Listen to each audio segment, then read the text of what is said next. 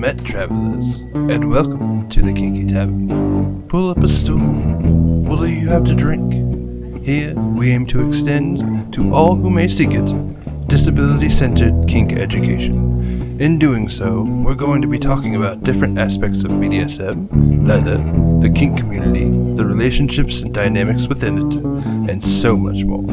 All opinions voiced in this podcast are just that opinions, and they should not be taken as fact or medical advice.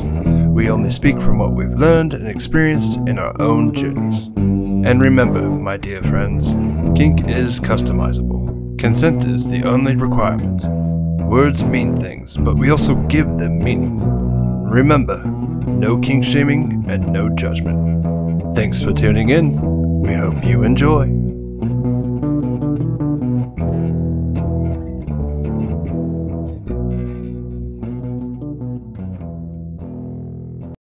Exciting announcement. Guess what, guys? We have merch. We all came up with some awesome ideas. M designed them, and Allen set up our store. We have the classic Kinky Tavern logo as well as some clever and funny sayings from our podcast or just from our little weird brains. Our designs are available in shirts up to 5X. Now, to get a 5X, you have to go to men's and classic, but there are 5Xs, which I'm excited about. We also have hoodies, tapestries, stickers, blankets, mugs, zip pouches, face masks, and more. So check it out. All proceeds go to our education fund, which helps all of us go to cons, go to classes, travel to cons, etc. So anything that you get will be helping us educate ourselves further to bring you more education on the podcast. If you would like to support us or follow us, we are on Patreon at The Kinky Tavern, FetLife, Twitter, and Instagram, all at The Kinky Tavern.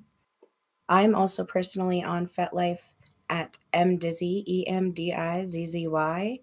Please do not friend me on that account. You can definitely follow me and you can friend the Kinky Tavern, but please don't friend me on that one. That's for people I know. I'm also on TikTok at Mix Dizzy Soul, M X D I Z Z Y S O U L, and on Twitter at Daddy's Dizzy Soul, D A D D Y S D I Z Z Y S O U L, and all of those will be linked down below. Yes. And you can also find me on TikTok. Yes, I have a TikTok. I'm never on it, but you can send me stuff at uh, pup underscore Merlin underscore Rekkr, R E K K R. That is also my FetLife. You can follow me there or message me or whatever. I also run the Kinky Tavern Twitter, so And I am on FetLife at Allen's World 111. Please do not friend me, only follow me there. Those are for people that I know. On Instagram, Lord Allen Vydra, that would be L O R D A L L E N V Y D R A. Twitter at Lord Allen 111. And TikTok, Allen's World 111. Please follow me on TikTok so that I can get to a live. Excellent. So please give us a follow, give us a like, and keep up to date on what we're doing with the Kinky Tavern podcast. The topics within this podcast are explicit. Listeners should be 18 and up only. Listener discretion is advised. Hi, I'm Mx. Dizzy. And I am Marquis Pup And I'm Lord Allen. And we have the pleasure of sitting down with one of our favorite of the Tavern of Teachers and one of our favorite humans, Master Devyn Stone. Welcome. Hi. we are very excited to have you once again. And this is one of my favorite classes that I've taken of yours. I mean, there's so many good ones. I know Allen called me out the other day for being a simp to you, but yeah, Mm. conscious language, because your words matter. Mm. This class is kind of about the language that we use in everyday life that, Mhm. you know, might affect us in different ways that we might not be aware of. Like certain words have racist, ableist, transphobic, all the ism kind of connotations, and you just might not know about it yet. Uh, so Master Devyn Stone has curated a class for us to kind of touch on those subjects, and I'm super excited for it. Me too. I really think this is, uh, I think the reason it's one of my favorite classes that he teaches is because it, it is so applicable outside of kink, even. Mhm. So, yeah. Devyn, is there anything you'd like to tell us about conscious language, about your class? Sure. Let's see. Where am I teaching? I know I'm teaching conscious language for House of Kush online. It'll be free and virtual on October 26th. And then I'm teaching online on my own platform November 27th. And that'll be a ticketed event, but online. And my Patreon subscribers get into all my classes for free. So that's where it's coming up. And I have to simp for just a little bit because the Patreon, I finally was able to join it just recently. I have been wanting to join it for a long time, and it is so worth it. Isn't it so cool? Oh, it is so amazing, honestly. It's great. I wish I remembered to advertise it more because every time somebody joins, they're like, oh, why didn't I do this months ago? And I'm like, I don't know, probably because I didn't post about it. the only reason I didn't do it months ago is because I couldn't I couldn't make it worth it in my budget. Like anything extra right now is just not able to be done. This month we had a little extra and I wanted to go to one of your classes and your class was going to be more money than it costs for me to enter the Patreon. And I was like, you know, I bet that'll eventually pay off. And it already has. So, absolutely. I try to do at least one class a month that is free to Patreon subscribers. So, if you pay the like five bucks a month to be in the Patreon, you typically at least get into one class where the ticket price would have been 10 bucks. Which is honestly just fabulous. Like, Yeah. that's awesome. Not to mention, have you been in the Discord yet? Wow. just a little bit. I have not explored it to its fullest, but yes, I am very excited too. The Discord is super fun. I absolutely love it. Catch M being in every single one of your classes now because they have the Patreon. I'm pretty sure my presentation schedule is like at least 12 classes before the end of the year. So I'm doing a lot of other stuff, but conscious language I've only got on the schedule twice. Yeah, and I will definitely put Devyn's Fet Life in the links. I will put each of the classes we talk about in the links. But if you want to uh, follow Devyn more, like his fan club loves to, you can go to his Fet Life, and on the left hand side, there are events that he is organizing and events he is attending. And a lot of times, those attending ones are ones that he's teaching. You just kind of got to look at the class a little bit. So, yeah. You can also Very keep exciting. up pretty well on my Patreon and on my website. Very true. Very true. Good places. I will definitely link those down below as well. Yeah. Okay, so let's get a little bit into conscious language. Um, what is the first thing that you talk about in conscious language, Devyn? so besides my my intro um, what i typically start this class with is a lot of like really large disclaimers um, mostly because i want folks to know that this is my research my lens my information um, stuff that i've compiled. Um, so there's not a lot of like questions about where this information comes from or why we care about it kind of left to left for people to think about and then i always make a really large disclaimer before i get started in this class that in every other situation of my life as an educator i do my best to use inclusive language and create a safer and more comfortable and more welcoming environment. However in conscious language, we talk about a lot of really harmful, problematic, and oppressive language. So I always have to name at the beginning of the class that you will probably see and or hear and or be aware of some not so great language that may not make you feel super welcome or comfortable, um, but that we do that in an effort to, you know, shine a light on these things rather than to be rude to people or mean. So that's kind of how we how we get started. Yeah, definitely. I actually, one of the quotes I wrote down was It is a worthy pursuit to try to decrease the amount of pain that you bring to the world. And I thought that was an awesome quote. Oh my god, I love that. right? yeah, we definitely have a little like mini moment at the beginning of the class where we talk about. Um, I, I do use that quote and talk a little bit about like this class is not about being politically correct. This class is not about calling people out or like saying that, you know, because I feel like halfway through the class, a lot of people see language that they themselves use on a regular basis.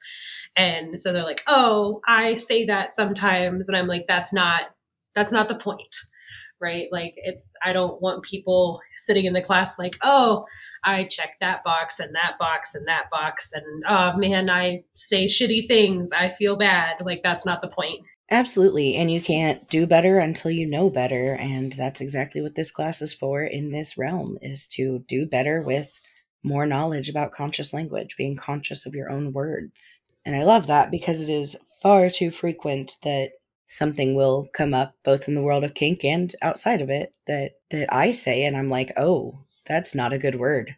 I just realized what that word was referencing and that's not a good word. so, right. I think uh, one of the big things that comes out of this class every time I teach it is a lot of people having that moment of like, I never thought about it like that. And so we'll kind of go through different words and phrases and, and things like that. And I think a lot of people have that moment of like, I say that all the time. I've never really thought about what that implies or mm. where that phrase comes from. And so I think a lot of what tends to happen in this class is some little like moments of revelation of like, oh, yeah, I get how that could sound that way. Or, you know, I understand that the origins of that phrase are not the greatest. Mm-hmm. But I think that one of the biggest things that I try to get across about conscious language is, you know, being more conscious of the words that you're using. It's it's not about calling people out. It's not about feeling, you know, some sort of like guilt or upset about mm-hmm. you know the harm you may have caused uh, but it's also not about what's right or what's wrong mm-hmm. it's more about the specific idea of being aware right and understanding that you know i, I do this um, i've done this all year so far um, i've got a couple months left um, but i highlight one of these phrases in my social media accounts every day and the different posts that I've put up throughout the year, I've had people comment like, "Oh, what's problematic about this phrase?" And I'm like, "That's that's what conscious language is." Mm-hmm. Right? That's exactly what it is. Is seeing a word or hearing a word or thinking about a word or, you know, seeing something online and having that moment of I actually don't know where that phrase comes from. Or mm-hmm. I didn't think about alternative meanings to that word or that phrase. And so part of it is designed to help you do your own research and create your own opinion. Um, so, you know, the ideal situation is you see one of my posts about one of the words or phrases that I'm highlighting, and you think to yourself, you know, I don't know where that phrase comes from, or I've never heard that phrase before, or, you know, something like that kind of comes up for you. Like, for instance, today's word or today's phrase is Asperger's. Yes. Which refers to a former diagnosis for autism spectrum disorder, right? So when you read that word, you're like, wait, how is that word problematic, right? If you're not already in the know, then you're going to go Google and try to pull up your own research, but then you're going to realize that that word is related to autism. So now, if you have a couple friends or family members or people in your circle that live with autism, then you're going to be like, hey, so I recently read that Asperger's is a problematic phrase. You're a person that's autistic. Do you agree? Do you disagree? How do you feel about it? And then you kind of make up your own mind and you go away from that conversation having the ability to say, like, okay, so I've researched, I've reached out to people that this phrase directly affects. These are the things that I've discovered. I've now made a decision that either A, I'm going to continue to use this word knowing that that word might cause harm to some people, or B, I'm going to stop using that word because it harms other people, Or C, I'm going to stop using that word and I'm going to help my friends stop using that word.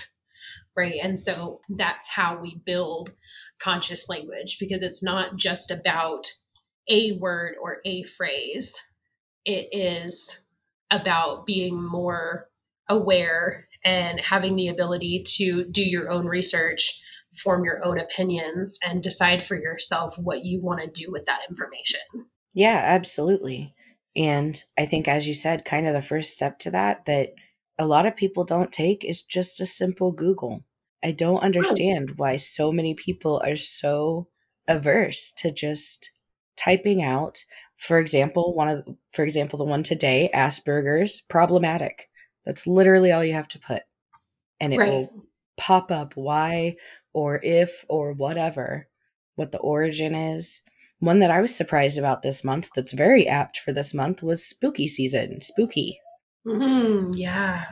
So mm. I have had to be very Oh, yeah. I haven't had to be anything, but spooky season has always been my favorite season. So I've been more aware this month how I'm using that word. It's it's a process. Could we touch on what that means, uh, just for the people who might not know who are listening? So one thing that I do um, is I will search on Google um, the word that I'm curious about or that I don't know the origin of, and then I'll search an additional word like offensive, problematic, harmful, or something like that just to try to like narrow my search results. So what I did was type into Google spooky offensive.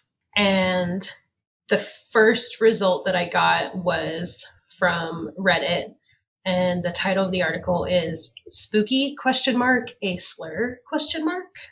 And it's somebody asking um, I recently was told that spooky is a racial slur, and I wanted some context from people of color to see if there's truth behind it.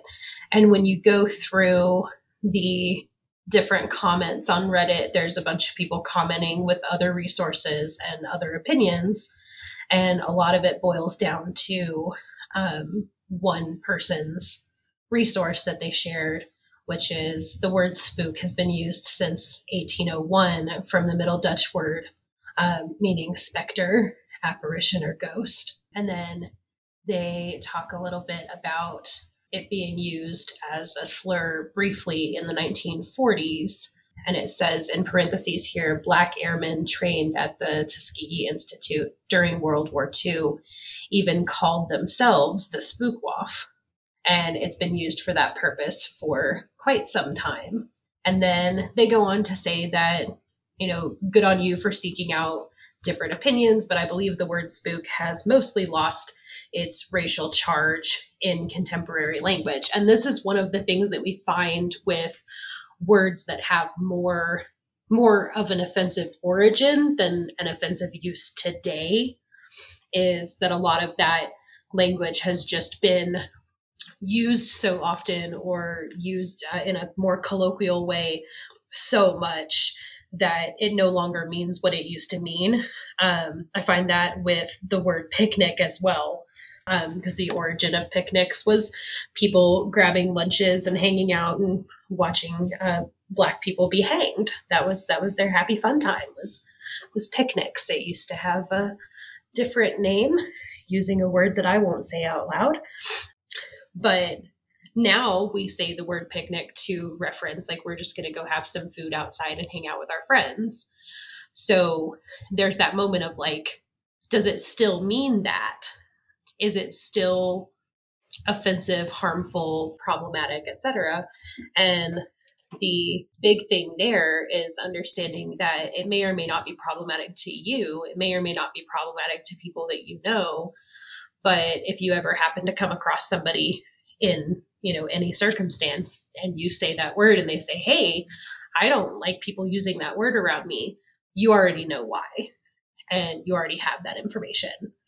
And i think that that's a really big piece of um, that evolution of language is also a really big piece of how some of this language becomes so melded into our language that we don't even recognize that that's where it comes from or that's what it meant. And for a lot of the stuff that I highlight in conscious language, we come to that debate of, you know, does it even matter anymore? And does it actually harm or hurt people any anymore? Or is it just something that like oh that's interesting information that that's where that word comes from but it doesn't mean that now? And i think that's a really subjective and personal debate to have for quite a few of these but definitely not all. Yeah definitely. I love that it's it's not about having a dictionary of words that you can and can't use it's about thinking about the words that you do use and how they might affect other people Right. And that's one of the things that I love about this class is that it does give you a skill set. It's something you can use practically, not just these are bad words. right. Devyn, do you have like a and like this sounds like kind of um weird, I guess. But do you have like a favorite phrase to talk about or one that like shocks people the most that that might be problematic? Yeah, probably in each section of this class. Okay, well, let's get into the sections of the class. All right. Um, let's see. So we kind of introduced the topic of unconscious language and um, like the being unaware of the origins or the meanings or the possible problematic stuffs about the words we use and kind of what that does. Um, one of the things that I think really surprises people when we talk about not using conscious language or what everybody does before they're introduced to this topic, which I like to call using unconscious language, um, has the tendency or can um, enable oppression or stigmatize or dehumanize already marginalized folks. Um, but it also has the ability to lead to unconscious bias. And that's one thing that I like to kind of talk about in each different section. So when we get into the meat of the class, we're in multiple different sections, right? Because language is a really big umbrella.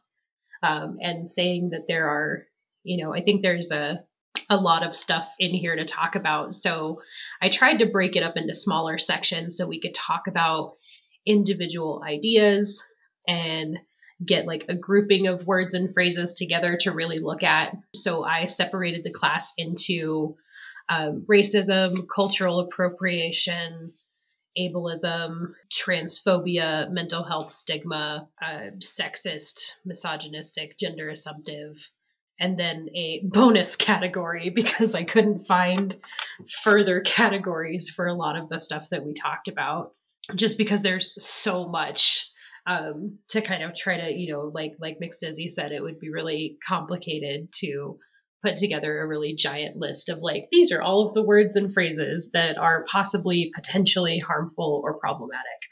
Um, so I tried to break it up the best I could. So our first stop in class is uh, um, when we get into these different sections is racist language. And in this section, we talk a lot about different words and phrases that may have current issues. So they might be currently seen as problematic, offensive, or harmful. And then we also highlight some words and phrases that have problematic origins. So one of the phrases that I talk about in that section is the the, the term picnic, where we talk about, you know, this one has more of an origin story that's pretty horrifying and shitty, but we don't really use it in that context anymore. And a lot of people don't really have a problem with this word being used. But in my opinion, I would stay away from, you know, if I was having an outdoor event, I would stay away from calling it a picnic. But that's just me being me and having done the research that I've done and talking to the people that I've talked to. I've made a decision that in my life, it's not that big of a deal for me to say, you know, me and my me and my doll are going to go have a picnic on Saturday. We're going to have fun together. Um, but if I was advertising an event for, you know, a class or a social or something, I'm not going to call it, you know, Devyn's picnic in the park. Obviously, um, there are quite a few words and phrases in this section. The one that I think probably, I really wish I had like a better way to narrow it down because there's a lot in this section that tends to catch people off guard and they have that moment of like wow i had no idea that that's a word that could be seen as problematic or offensive um, because a lot of racist language has become really ingrained and it's really difficult to pull out and figure out that like oh that's a shitty word. The one that i think in this section typically makes people think the most is um, it's probably a tie between the word dreadlocks and the phrase master bedroom or bathroom. Or maybe even long time no see is a pretty startling one for a lot of people. Yeah, there are some in this section, especially that since this class, I've been able to better have that conversation of do you know what it means when you say someone gypped you? Do, do you know what that means? Oh, well, yeah, it means that they Mm-hmm. they screwed me over. Well, yeah, but also, hmm um, so yeah, I definitely think that it's um, that these can be especially harmful. Hearing some of these things within spaces that you feel safe can be very. It can rock the bedrock of that safety, that trust. Right. It, it's unfortunate how much of our language, especially, well, I don't even want to say especially in America because it's it's much more than that. But America is especially malicious uh, with it, I believe, in a lot of ways. And again, that's coming from the American's perspective. I don't have the perspective of those from other countries, so maybe I could be speaking out my ass on this one. But Well, I mean, in America, we use a lot of idioms, and mhm. those are old phrases that have just been used by everyone, and a lot of people don't think about like where that comes from and yeah, like the implications of like the words used in that phrase and what it means. They just Mhm. use it to mean something else, basically. hmm So, Right. yeah. I'm not entirely sure if I included it in the recording or not, but there was a few weeks ago, there was one, I think it was before SLC, so maybe a couple of months ago, but I said something, something, something, low man on the totem pole. Ooh, that's not a good word. That's not a good phrase. And it was just immediate, like I said it, and then I was like, that's, that has more meaning than what I was just trying to convey hmm. let's look and see if there's a better word to convey what I'm trying to convey without Right. using language that can be harmful. And I think that's exactly what we're trying to do here with these words and it's or with these with this skill. Yeah, there's quite a few on this list that I didn't realize were problematic. Mhm. Uh, so a lot of the phrases that we use aren't always depicted as being problematic because everybody uses them. But then Right. once you have a person of that specific marginalized group like right next to you as you're saying it, you become so much more conscious of the words that you're saying for one thing and you c- become a lot more uh, empathetic towards their feelings towards the word. I think this is a fantastic segue into the next section of the class, which is cultural appropriation in conscious so you know like uh, mixed dizzy pointed out um, totem pole and that is one of the words that i highlight um, there's there's a few more specific um, indigenous words and phrases that i highlight in this section that a lot of people are like man if i would have taken 10 seconds after that phrase came out of my mouth and thought about it i would have realized that I'm using a word or a phrase, but that's not what I mean. You know, um, like a year or two years ago, I saw somebody um, advertising an event called the Power Exchange Powwow. And I was like, oh, how cool! An Indigenous run Power Exchange event. That sounds awesome. Like, cool. And then I opened up the event and I started looking because I was like, I, I would be interested in like the indigenous perspective of power exchange like maybe they're going to talk about really cool stuff and then i opened up the event and i was like the people that are running this event um, and the event description say nothing about anything indigenous. They don't say anything about like being an indigenous group or talking about being indigenous and being in power exchange relationships, like nothing. And so I realized all of a sudden, like, ah, you are just using this word. And when I point out um, events like that and things like that in this class, typically people are like, oh, power exchange powwow, that sounds cool. And then they're like, oh, wait, I just, I just figured out that that's not what we're doing here, right? Um, but similarly, I find other words in this class in this section um, get people to really think. And one of the biggest ones I think that a lot of people don't pay attention to or they don't know about or like realize what they're saying when they say it um, is the term ninja. So we'll say like, you know, oh, I'm I'm a, a whiz in the bakery. I can I can bake with the best of them, so I'm a baking ninja. Um, and then we don't realize that where that word comes from and what that means. And we're kind of, in a way, trivializing what it means to be in that position, right? Because in Japanese culture, the, the ninja position is it, it's a position, it is a title, um, it's something that you earn. And so for us to, you know, trivialize it by saying, oh, you know, I'm I'm I'm so good at this thing. I'm a you know XYZ ninja is like taking somebody's culture and saying something that makes it sound like it means very little. And I think that that's one that a lot of people get really stuck on, and they're like, "Wow, I didn't realize." Similarly, we have phrases in this section like "namaste" and "guru" and peace pipe and spirit animal. So there's a lot of words in here that people really get stuck on and they're like, whoa, I didn't think about that. I even, like, as an indigenous person, I get asked about peace pipes fairly fucking often. I just wanted to point that fucking out. I get asked so often about them. And, like, for those of you who don't know, a peace pipe is for a ceremony that is sacred to indigenous people of Turtle Island. Um, I'm not entirely sure if it's also expanding into um, the side of Turtle Island that we get our First uh, Nations people up in Canada.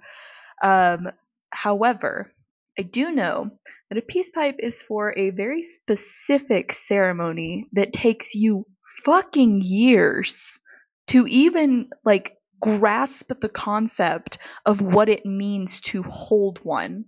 So, like, I'm just gonna be honest, as an indigenous person, please do not fucking ask me about that.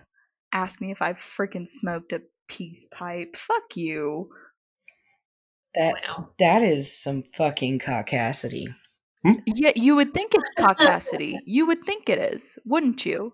Yeah, no, other BIPOC people fucking ask me about this. So it's not just white people, and I feel the need to say this people of color, LGBTQ people, all of that, they also have a tendency to use problematic language that they have no fucking clue about. Uh, I was just having a conversation with uh, Domina Atua the other day.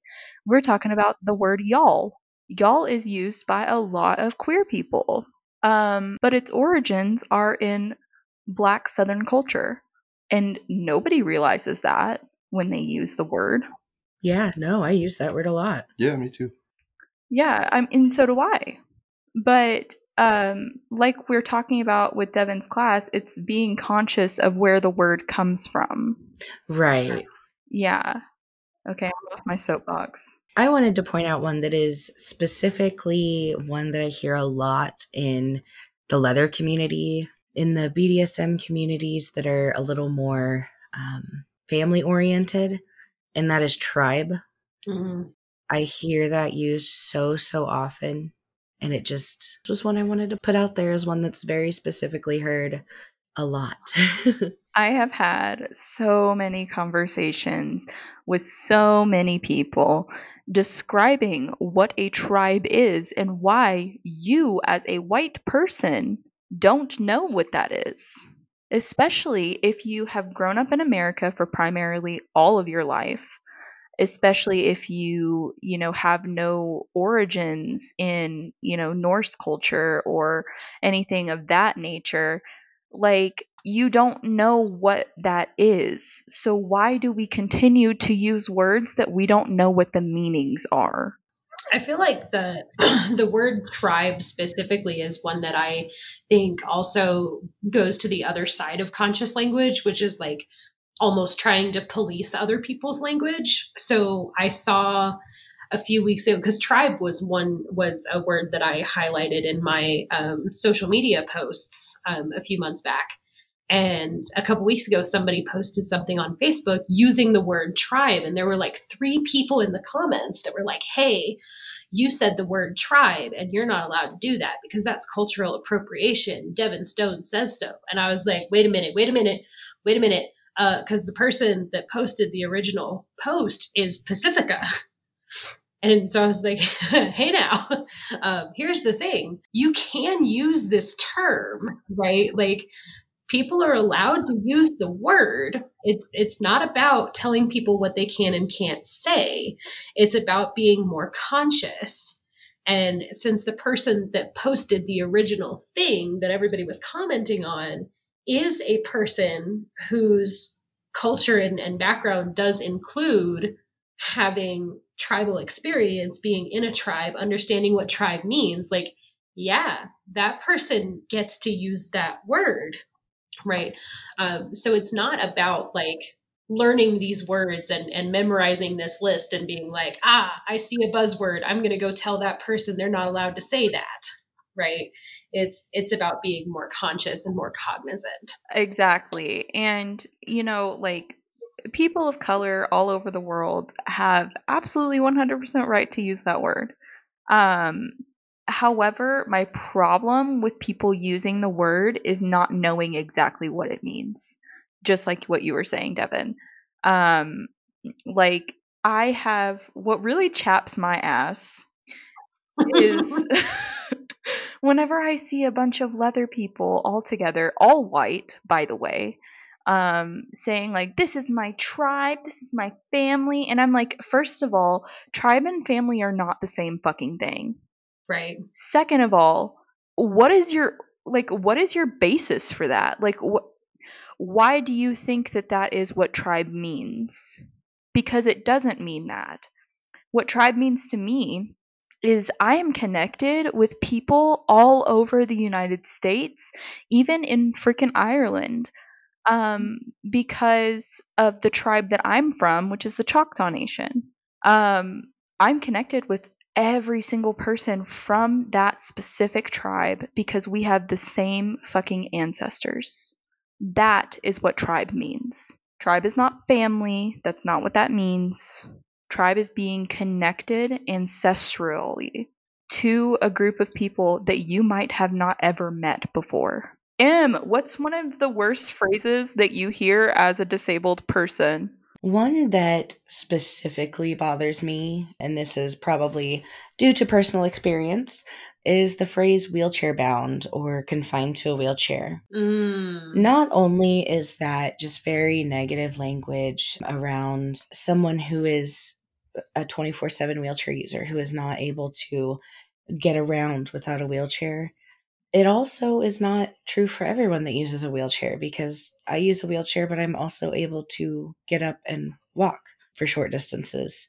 I use a wheelchair because it takes a lot of spoons and saps my mental energy if I have to walk around places. And using my wheelchair frees up that energy for me. And there's a whole spectrum in between people like me and people who are not able to get around without their wheelchair at all. But it can be really just like negative to call it wheelchair bound or confined to a wheelchair. That's a tool someone uses. That is a piece of equipment that provides autonomy. It provides uh, a way for people to meet their own needs in certain ways.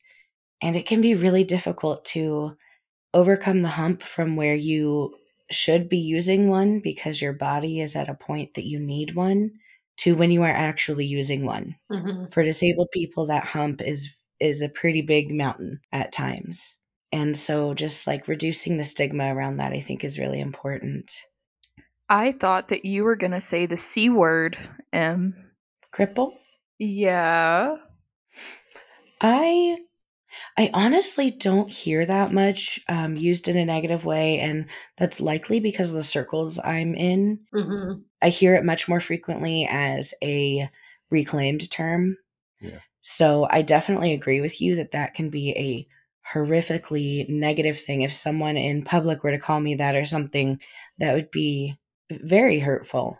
But I also see people like Andrew Gurza who Mhm. has reclaimed that word and Yes, And- we love Andrew. yeah, they are just a really a really awesome influencer. We've had them on before and they have reclaimed that word. And so yeah, there's a few other people, um, influencers who have reclaimed that word that I follow.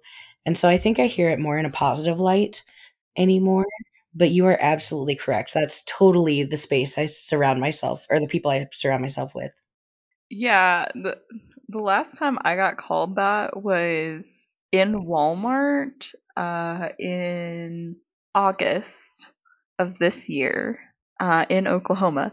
So like Mhm. it might just be me that gets called that pretty freaking often, like in a negative light. because I do use a cane fairly often and I do limp around quite often due to my mobility issue. Yeah. You also find yourself out in the world a little more frequently than I do, I think. True. Um, I'm very insulated, mostly online interactions.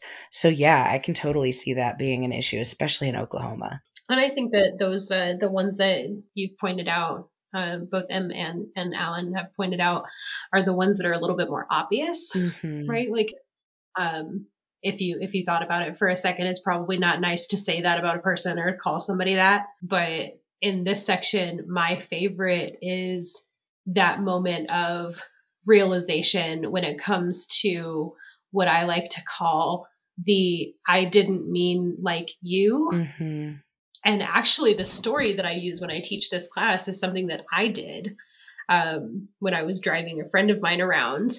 Um, she had been blinded in an accident, and I was driving her around to pick up prescriptions and, and do some some like around town errands. And I had picked her up, and we were driving down a road, and it was that magical time of day when my visor didn't cover the sun exactly. Mhm.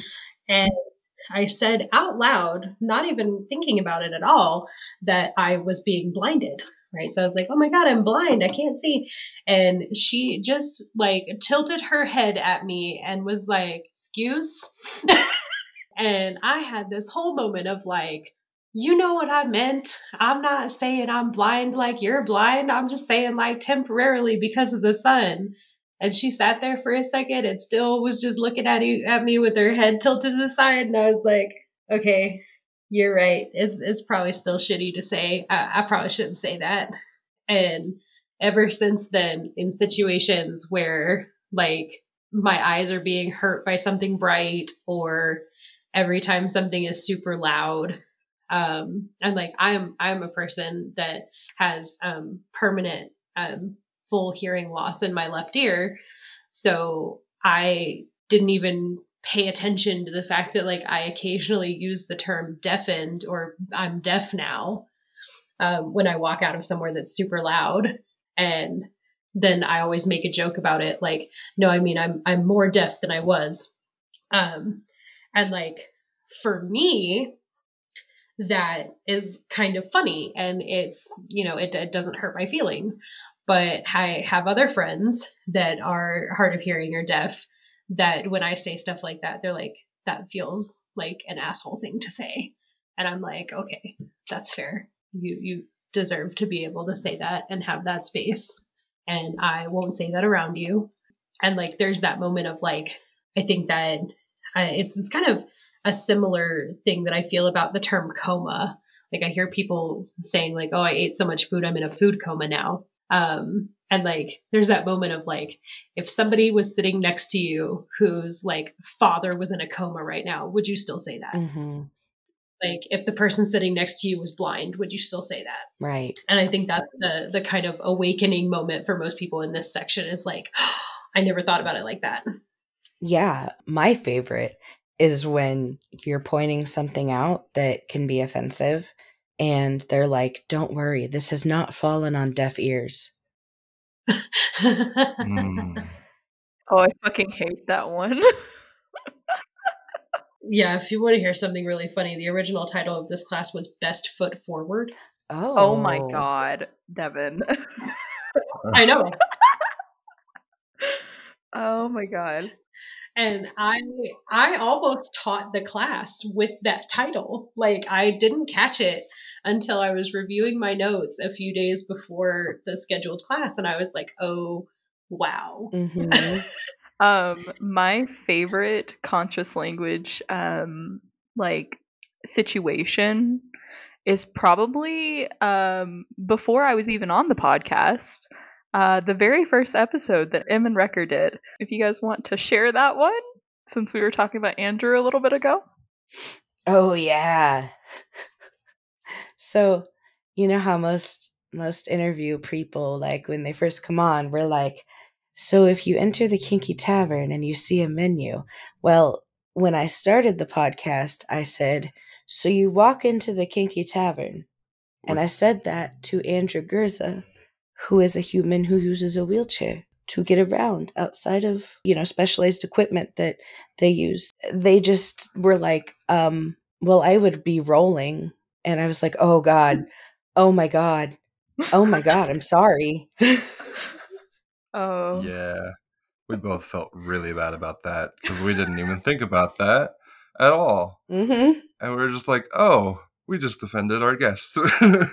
And we laugh about it now because we are so disabled centered now. And like that is our platform is that we are disabled centered kink education. And like Andrew is an awesome human being who would just point it out and allow space for that moment and then move on. Um, but we have to be conscious that that's not always the case. Definitely in the last few years i've i've gotten more conscious about saying things like um, you know i used to start out my in-person classes by you know can everybody see me? Can everybody hear me? Um, and then I, I started like paying more attention to the words that come out of my mouth. And uh, so i changed it to now when i teach in person i um, say i ask can everybody understand me? I like that. and so like that shifts from like maybe you can't see me because you can't see maybe you can't hear me because you can't hear but you know maybe you have an interpreter or maybe you have somebody relaying the information to you or you know there's there's a million other things. Um, same thing with phrases like you know when you um, when i teach my consent class i typically have a moment where i'm like and it's totally okay to at any point walk away. Right? And like i had a moment when i said that um, in a class and I stopped for a second and went, well, unless you can't walk um, or unless you, you know, use a mobility device. Um, and I was like standing there teaching the class with my cane at the time, like, and it just kind of hit me. Like I said, walk away. Not everybody walks away to get away from a situation. Some people roll away. Some people limp away. Some people like, you know, there's a million different ways to, to leave a situation. And I was like, huh, and now i'm just a little bit more conscious about you know when i say things like that even if i do actually say it out of my face. You know i have that 10 seconds afterwards and i catch it. And you know sometimes i do it in class and i'm like you know oh so earlier i was talking about a thing and i said this phrase and i want to name that i said that. And i might have alienated some people by saying that. And i just want to throw it out there that like I should have said this and I apologize if I harmed anyone. Um, but I also always offer the opportunity to say like when I first start out any of my classes, I always say that you know I, I aim to use inclusive language and um, create a welcoming and affirming space. And if you find that I'm not doing that, please let me know. Um, and I really do mean it. You know, even interrupt me mid sentence and you know say, "Hey, Devyn, you said something that." You know, made me feel excluded or made me feel bad. and like I want to have that opportunity to educate myself and correct myself so I can do better and make everybody feel welcome. You know, it is it is my my worthy pursuit to decrease the amount of harm I bring into the world. And this is where this week's episode will halt. However, we do have part two of Conscious Language with Master Devyn Stone coming out next Sunday, 4 p.m. Central Standard Time. We hope to see you then. And here is the always promised daddy joke. All right, now, daddy, would you please lead us out with a daddy joke? I was gonna say y'all are not gonna like me after this one. Why? Well, it's Mhm. not too bad, but it's it's a bad joke. It's, they're always bad. They're always bad, Okay. babe. They're always Yeah. bad. Okay, so why don't we see elephants hiding in trees? I don't know why. Why? Because they're because they're really good at it. Oh my god. That was Okay. so dumb. Oh my god. Okay. Bye everybody. Thank you so much, Devyn.